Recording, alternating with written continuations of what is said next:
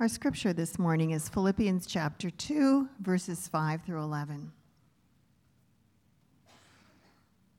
Have this mind among yourselves, which is yours in Christ Jesus, who, though he was in the form of God, did not count equality with God a thing to be grasped, but emptied himself by taking the form of a servant, being born in the likeness of men and being found in human form, he humbled himself by becoming obedient to the point of death, even death on a cross.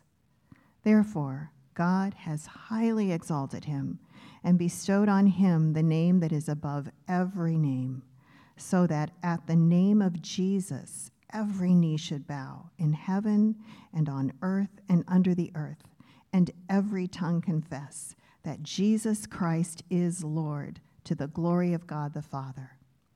This is the word of the Lord. This last weekend, I uh, experienced a conversion. Uh, I wasn't looking for a conversion. I wasn't looking to replace my whole way of looking at the world and my way of thinking about things. But like all conversions, it, it came unexpectedly and, and happened suddenly, knocked me off my feet. Or in this case, with this particular conversion, it knocked me to my feet. Uh, my wife and daughter, Jenna and Anna, and I had accompanied uh, Nathan and Claire Kingsley, Nathan's the student ministry pastor here, uh, to an FC Cincinnati soccer game for Claire's birthday. And I have worked hard to carefully craft a reputation of being at least sports indifferent, if not downright antagonistic. But the truth is, I really do enjoy soccer. I played the game when I was younger, I refereed as I got older, and if I'm going to watch any sport live, I mean, that's the most exciting sport of all to watch. I told Pastor Tom that, and he's like, You already lost me. See, the thing is, I just don't want to spend any money on stuff like that. But this game was free and it was a great excuse for road trips with friends. So that's how I found myself in a stadium with 26,000 other FCC fans and a few hundred really annoying Chicago Fire fans.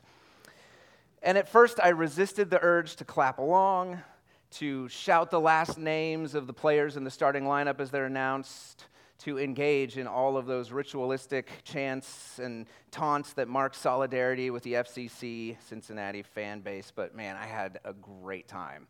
Got to take Anna along with us, and she got to eat cotton candy and popcorn, and I got to explain the rules of the game to her and watch her smile and get bored and then smile again as it got exciting. And, and, and even even at the end, when it looked like our team just might pull it off and win what was expected to be a blowout, I was on my feet.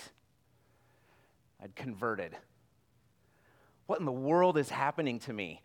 I just used, I don't know if you caught it, I just used language that identified myself with a sports team. I don't do that. I don't join teams like that. I'm, I'm starting to ask questions like, What time's the game on? I wonder when they play again, 5 o'clock tonight, in case you were wondering. I feel myself weirdly drawn to buying Under Armour clothing and wearing it in public. Like, what's up with that? I mean, this is the first time I've ever worn a shirt with three quarter inch sleeves. I thought three quarter inch meant it only came down to here, but these sports themed things, they're just, they feel weird, and yet I, I don't, I, it's a conversion, I guess. Like all conversions, they totally reframe the way we think about the world and we think about how we approach the world, right? They, conversions come with new habits, a, a, new mindset. Uh, you could say a whole new mind comes into play when you go through a conversion like this. Now, Sundays are game days, right? We're just counting down to when kickoff or the coin toss or whatever it is. Some of you are already worried boy, if he goes long and then I go to class, can I make it home for the one o'clock kickoff? Sundays become game days, and that's what our, our lives begin to revolve around, for better or for worse. We have new mindsets, a new mind, a new attitude, a new way of looking at the world. We have new uh, role models, too, new heroes to look up to, players other fans who show up to the game with faces painted and the clothes on. I mean, if you're a real fan, you don't show up in just any old clothing. You wear the right brands with the right logos on them that express your solidarity Uh, with the team you've come to love. You've got new, new role models, a new way of operating in the world, following the example of the people around you. Like any other conversion, you've got a new authority too, a, a new Lord, to use the Christiany type word for it. Uh, you've, there's somebody else in your life now that calls the shots, that tells you what's worth paying attention to, that dictates your schedule, tells you what to prioritize over other things. A conversion brings a new mind or attitude, a new uh, a new example or role model or hero, a new authority, a new kind of bottom line that you have to, to live up to. Whether it's sports fandom or, as we see in the passage that you just heard read, a, a conversion to Christianity, a call to follow Jesus. Also comes with it a new mind, a new way of looking at the world, a new example, a new role model to follow, a new authority uh, a new person in your life who calls the shots and tells you what's important. As we dig into Philippians 2 5 through 11, we're going to use these three ideas as, as our way of walking through this passage a new mind, a new example, a new authority. A new mind, a new example, a new authority. Let's jump in. A new mind a new mindset, a new attitude. And it's in this first point immediately that we start to get the sense that uh, a conversion to Christianity, a decision to follow Jesus, is a whole lot more impactful than a conversion to sports fandom or following one particular team or adding another team to the roster of teams that you follow. Uh, when we follow Jesus, he kind of supersedes all of that and all the other fandoms in our life. We'll, we'll dig into that. But take a look beginning in verse 5 a whole new mind. Verse 5, uh, where we're starting, this is the only command in the passage that we read this morning. This is the only imperative, the only mandate, the only thing that we're told to do. In fact, just those first three words are the command. Everything after that, verses 5 through 11, is you could think of it as supplemental evidence or um, kind of extra, extra things for you to think about as, as, as you do what he's commanding us here in verse 5, these first three words. Have this mind have this mind, this mind among yourselves, which is yours in Christ Jesus. Have this mind. Or if you're reading from another translation's translation than yours might say something like, you should have the same attitude as Christ Jesus, or your mindset should be the same as Christ Jesus. We could translate it a, a little more directly, but perhaps less elegantly, by simply saying, uh, This think among you all the way also in Christ Jesus. That doesn't make as much sense, but it, gets to exactly what Paul's saying here. This think, think this way, the way that Jesus also thought. Among all of you, think like this, the way that Jesus thought. The ESV uh, kind of leans by saying, uh, which was yours in Christ Jesus, uh, to like, you can do this because of Jesus. You can have the same mind, the same attitude, the same mindset, the same way of thinking about the world, the same way of looking at the world as Jesus does.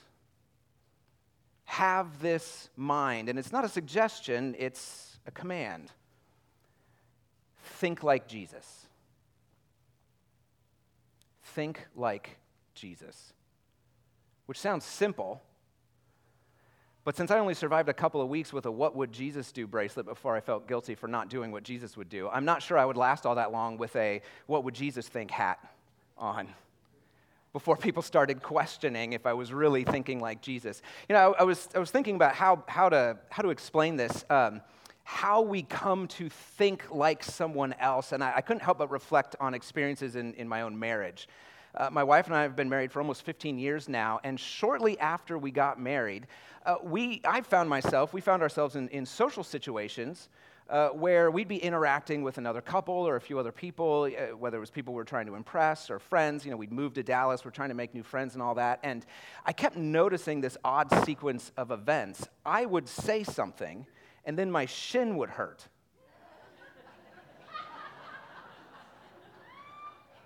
And it took me a while to sort of, actually, the very first few times it happened, I was like, Did you just kick me? I said that out loud in front of whoever these people were. Did you, I couldn't figure out, like, why, why does my leg suddenly hurt?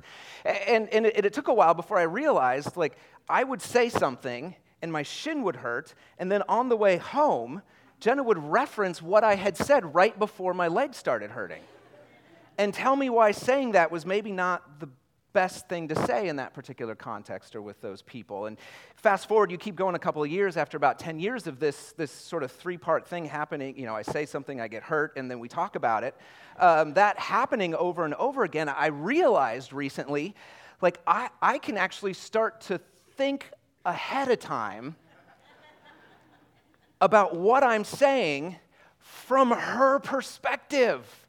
I didn't know this was possible, but I'm starting to kick myself under the table before I say the dumb thing. It's great. Uh, 15 years of watching how she operates and learning how she thinks, and now I, I, can, I can think my way, which is easy and the default, but I can think her way too, which is so much more loving and gracious and kind.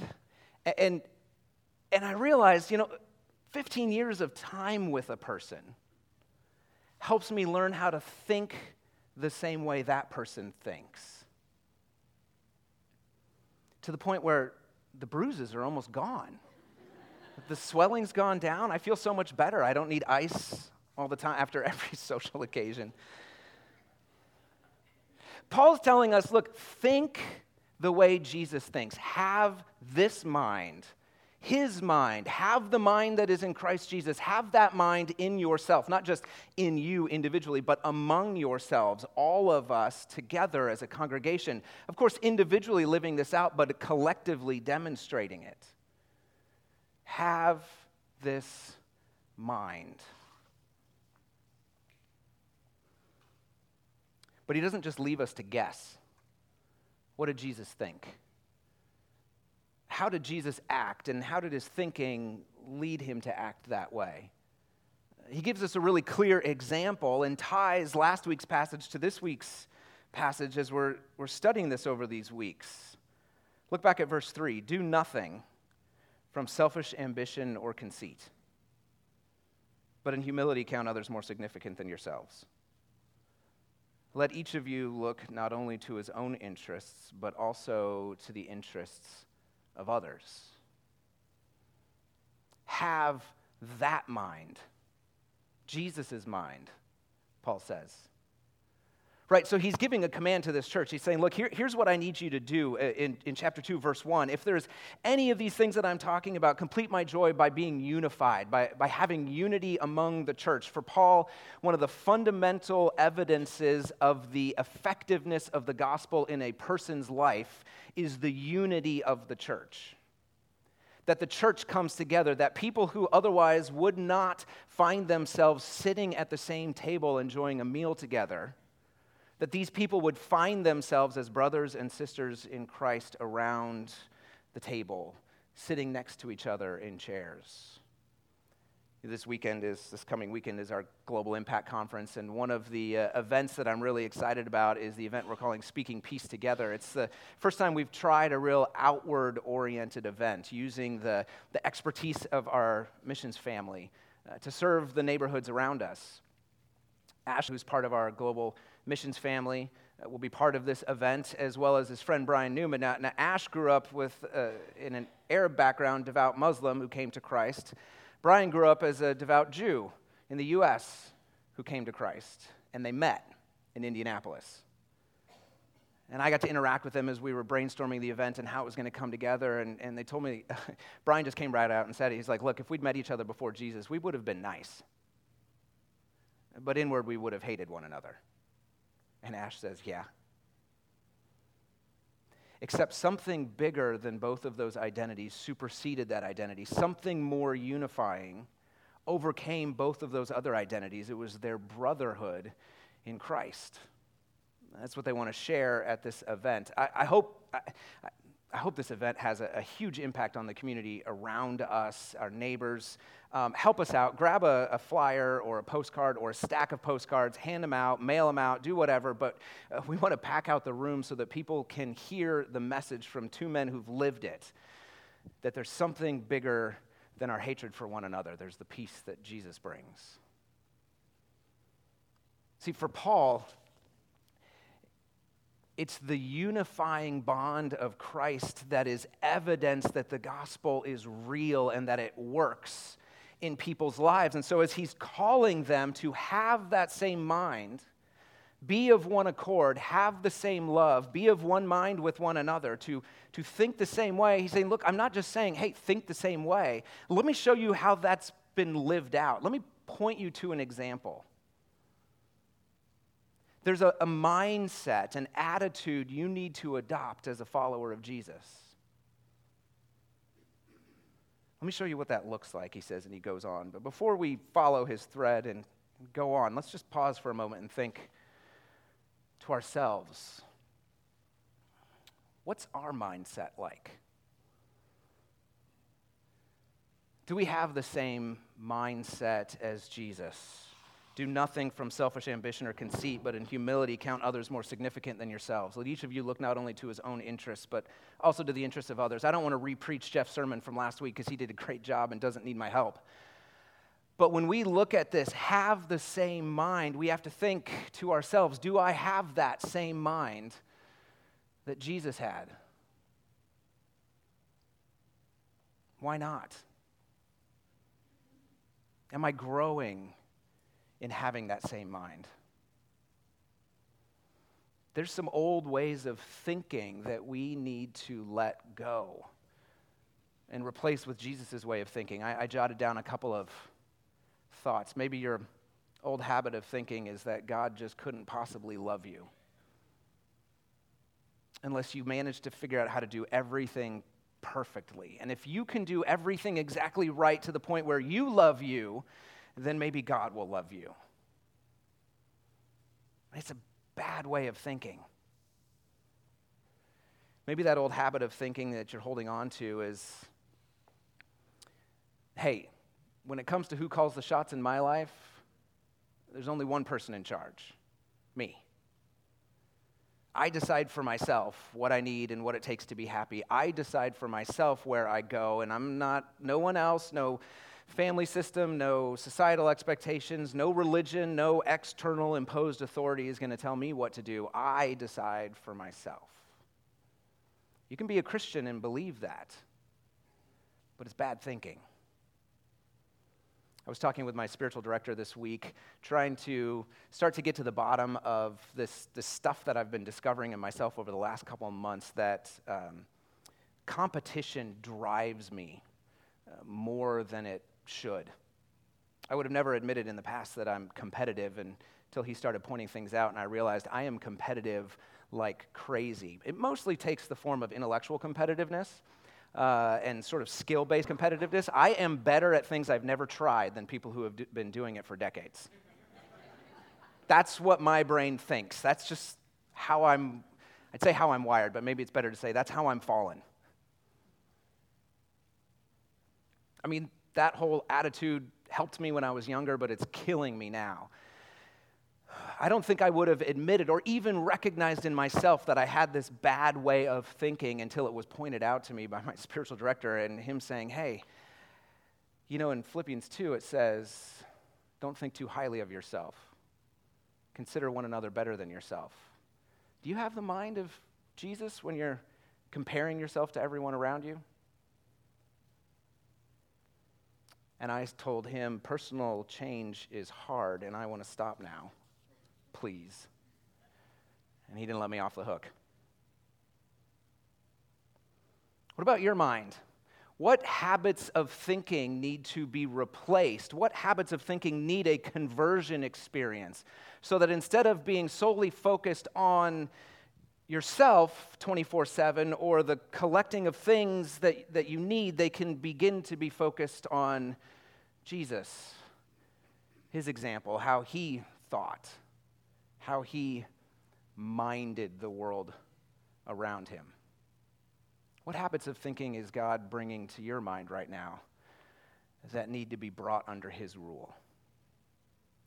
Because conversion especially conversion to Christianity, it is not about simply behaving better or adding new behaviors or adding new uh, rituals or adding new things that you do to try to control yourself. It's, it's much more radical than that. Paul tells us look, coming to Christ is being given an entirely new mind, a, a whole new way of thinking and looking at the world, which of course will lead to change in behavior. It can't not, but it starts by being transformed up here. So, what habits of thinking do you need to submit to Jesus? Well, while we're still thinking about that question, let's, uh, let's follow Paul's thread through to the example. We said a conversion brings with it, of course, a whole new mind, new habits of thinking, new ways of looking at the world. Uh, but it also brings new examples, new role models, new heroes to follow. And we see that example come through in verse 5 through about verse 8 or so. Paul says, Have this mind among yourselves, which is in Christ Jesus, who, and you know what, before I go, I just want to point out like, this is one of the few real mountaintops in Scripture. Like, if you're doing a high level flyover of the Bible, you can't not see this passage. It's poetic, it's glorious, it's this high, theologians call it a high Christology of who Jesus is. But I don't want us to miss the reason that Paul's including this passage. We're looking to Jesus and what he's done because he's the example, the the model, the paradigm, the whatever you want to call it, for how we too should think about our own lives and how we live. So, yeah, we, and even as Margie read it earlier, we, we soar on the heights uh, of the beauty of this prose, this poetry. But don't, don't lose the point. It's not the words that are supposed to grab us, but Jesus himself. All right, let's take a look. Verse 5 Have this mind among yourselves, which is yours in Christ Jesus, who, though he was in the form of God, did not count equality with God a thing to be grasped. Uh, we'll pause there for a second. Uh, because do you see the, the phrase in the form of God? Normally, when we use the word form, we're referring to external appearance, but Paul is using a Greek word that means internal nature, the, the essence of who a person is. When he's saying Jesus is in the form of God, he's not saying Jesus sort of looked like God or had the same shape of God. He's saying Jesus shared the same fundamental attributes, the same essence as God himself. Okay, so Jesus is in the form of God, but did not count equality with God, another way of saying being the same as God. He did not count his being as God as a thing to be grasped, a thing to be held onto, a thing to be clench fist around. This is a notoriously hard word uh, to translate, and it's difficult to put it in English in any sort of succinct way. But probably the best way to think of this phrase, a thing to be grasped, is that Jesus did not consider his being God to consist of gathering and hoarding and holding on to power and privilege and rights and his own status. I don't know if you've been following the news in Egypt, uh, riots across Egypt, um, following some viral video- videos that a, that a uh, construction contractor took, um, showing how the, the president allegedly used public money to build these lavish palaces for himself.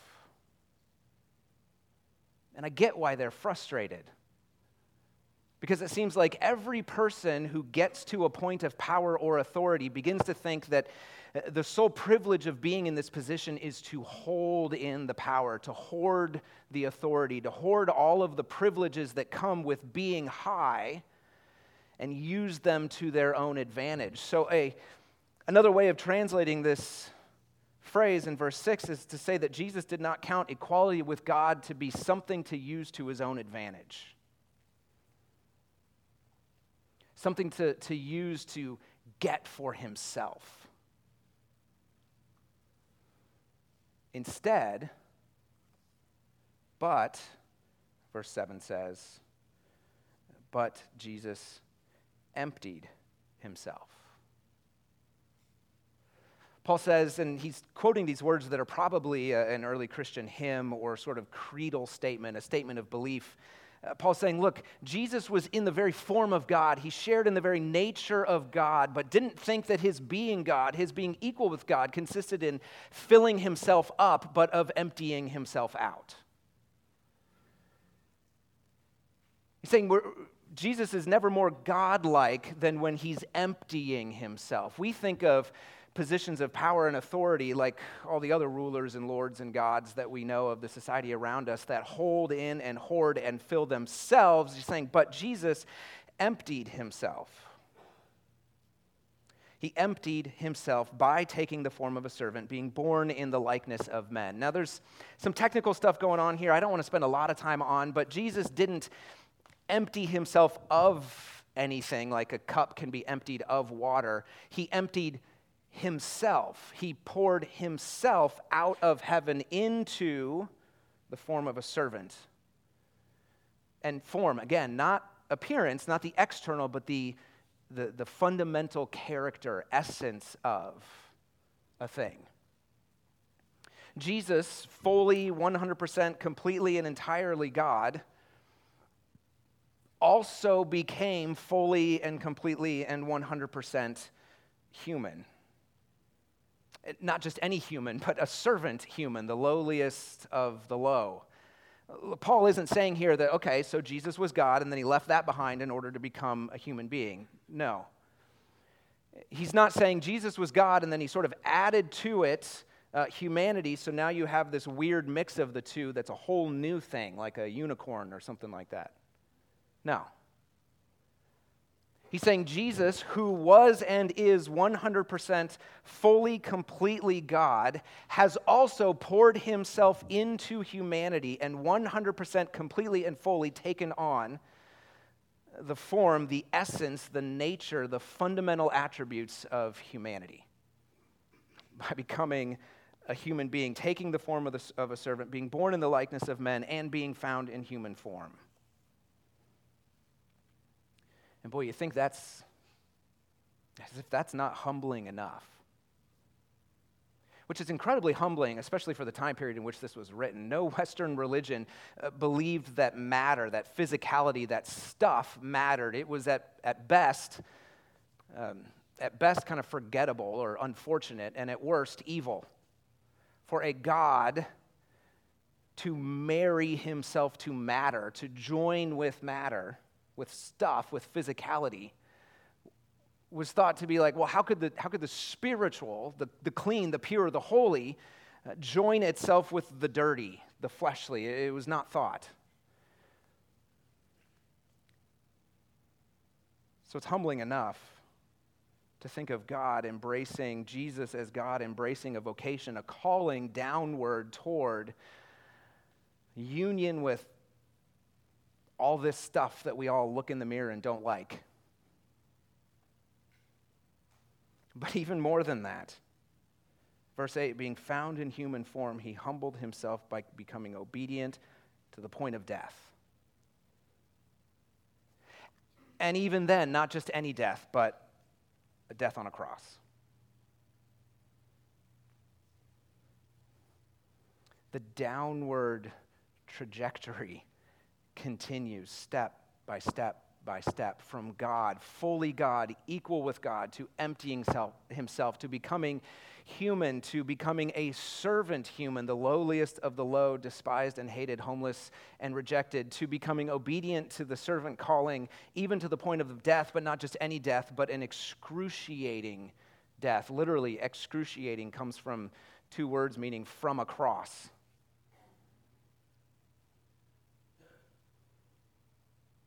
Let me paraphrase this for us. Because when we catch the thread of what's happening from verse 4 all the way back, it should, it should humble us, send us to the ground. Verse 4 and on, I paraphrase it like this Don't just think about yourself, think about others. Look, I know that's hard, but Jesus did it, and he gave up so much more than you'd have to give up if you were to do it. You should have the same outlook on life, the same way of thinking that Jesus did. Look, look at how he did it. He, he's God, but he didn't consider being God as consisting and gathering and hoarding power and standing up for his rights and telling people, look, if you want to be close to me, you have to come to me. Now, instead, he emptied himself. He poured himself out of all of his privileges in heaven onto earth and did what no God, no Lord, no ruler, no authority of that time or ours would ever do. He humbled himself below even the people who is his right to rule over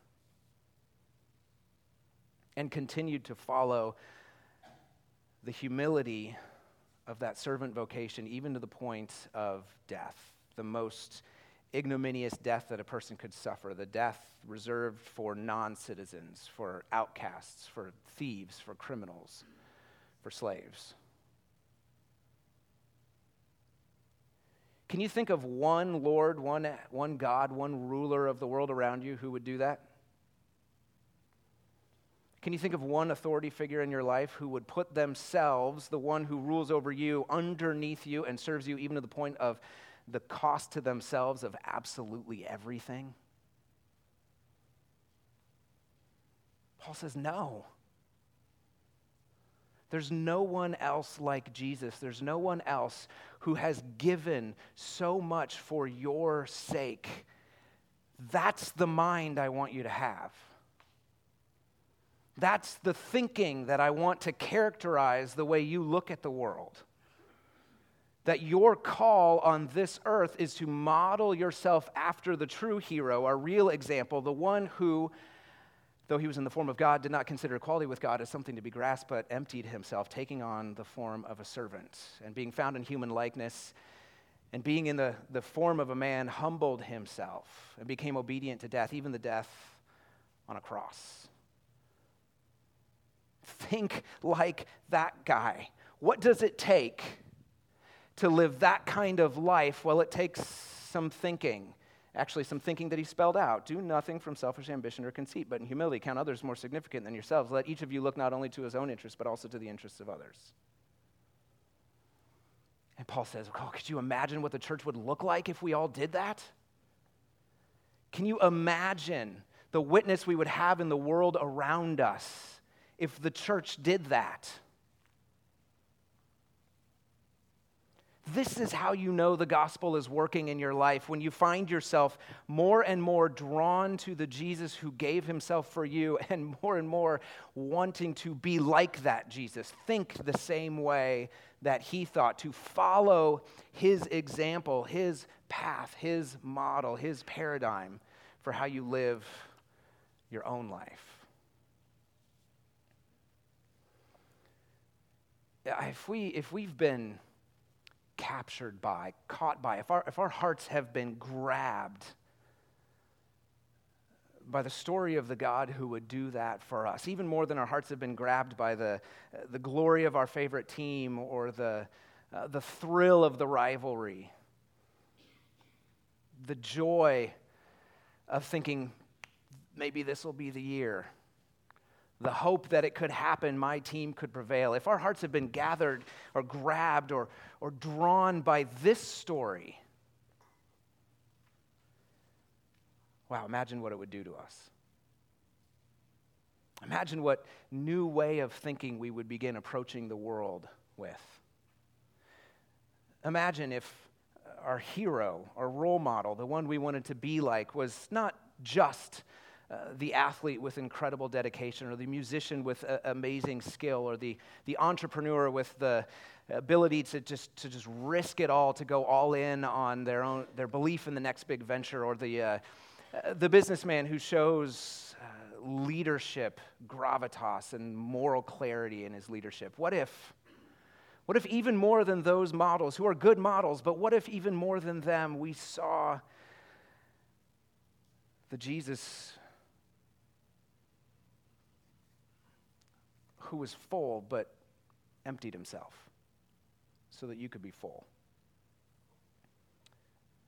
The Jesus who had all the treasures of heaven, let go of them all so that you could find the treasures of heaven in him. The Jesus, though who he was God, became man so that us men and women could have communion and union with God. The top of the service, we sang that old hymn, And Can It Be, eh, which is a hymn that I love. The, the, I always feel like the melody doesn't quite fit, and I haven't heard a better one, but the first stanza is where it doesn't fit. The rest of them, it's good and celebratory. But have you ever paid attention to that first stanza? And can it be that I should gain an interest in my Savior's blood?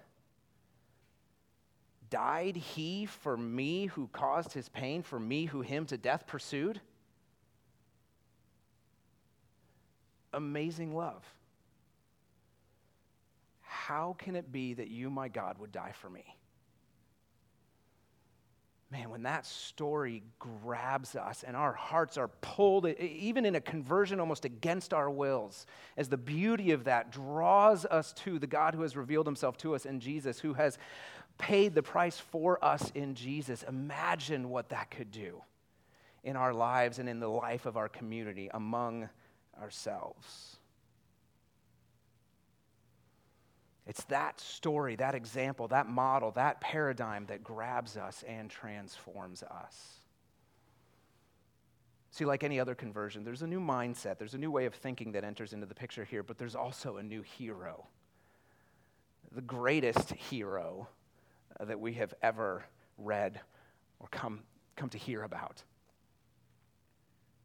Now, Paul, of course, is also writing to a group of people that have been suffering from their perspective, this, this Jesus that they're following, it's important that Paul lays out the fact that this Jesus suffered on their behalf because they too are suffering and starting to wonder if it's really worth it. Should I be following a God who leads me into suffering? And Paul says, Well, yeah, because that's actually where he went, and we follow his downward call. But, but, but, but, verse 9.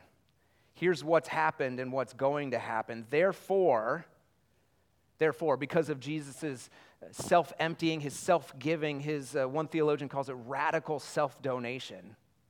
Therefore, God has highly exalted him to the highest degree and bestowed on him the name that is above every name. Given to Jesus God's own name itself, Lord in English, or Kyrios in Greek, Yahweh in Hebrew. This is the name that Jesus now owns, so that at the name of Jesus, every knee should bow in heaven and on earth and under the earth, and every tongue confess. Every tongue confess that the Lord, Yahweh, Kyrios, the Lord, is in fact none other than the God who became man and died on our behalf, Jesus Christ. Every tongue confess that the Lord is Jesus Christ to the glory of God the Father. Now, maybe we could think that, well, what Jesus did was just necessary. It was, it was the price he had to pay. There wasn't really a choice about it, but he went ahead and did it because that, that was what was expected of him. That's not what Paul's saying. Maybe we could think, well, Jesus was obligated. I mean, he was part of creating us, and then something went wrong, and we fell, and somebody had to clean up the mess, so Jesus did it. It's not what Paul's saying. Paul's saying, have this mind, think this way, think the way Jesus did that led to these actions. You want to know what God is really like? You want to know what you should really be like? Look at Jesus. Look at the Jesus who gave himself, sacrificed himself, emptied himself, donated himself and be like that. But wow, if we just left it there, what a what a moral burden. Right? Okay. So I need to go out of here and give more, be more, do more, think more, be better, give more, be less selfish. I mean, we would just come up with another 10 commandments, right? If we just left it at that be like Jesus. Well, let's remember, we're, we're reading this in context. Yeah, we're, we're going to follow up next week. Therefore, as you have always obeyed, so now continue. Work out this salvation. Continue to obey. But do not simply obey because that's the thing you're supposed to do. He says, obey. Act in a certain way because your mind has been radically changed, because your heart has been fundamentally grabbed by the beauty of the God who gave himself for you. This is what Jesus has done. Let the knowledge of that transform you so that your thinking is reformed and transformed so that your behavior and your actions then follow out of that. And yeah, sometimes you got to force yourself to obey. And then you come back to the story of the God who gave himself for you. And you let that transform, you let that grab your heart so that it transforms your mind so that your actions again are changed. I don't know that I really, truly converted to sports fandom because I would have to pay for ESPN Plus to watch FC Cincinnati games at home. And tickets cost money, and Nathan hasn't given me any more free ones.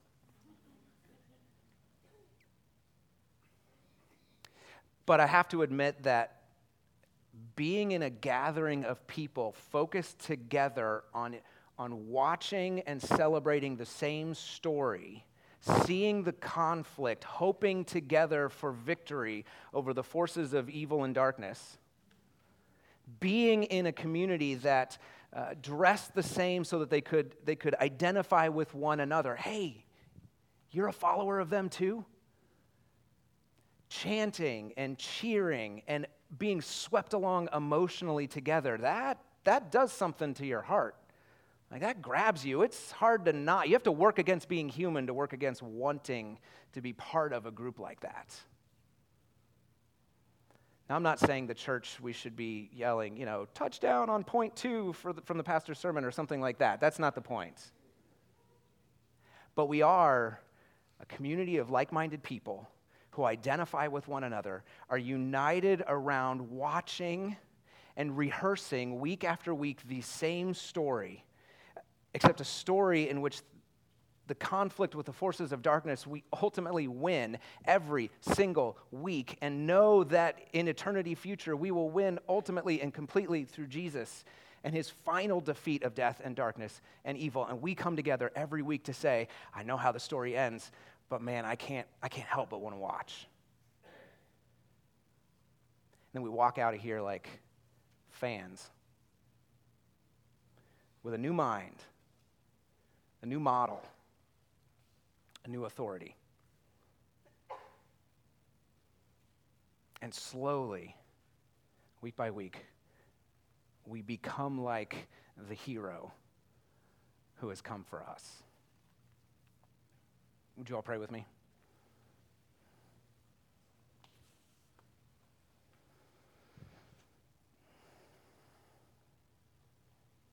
God, in your goodness, we were the ones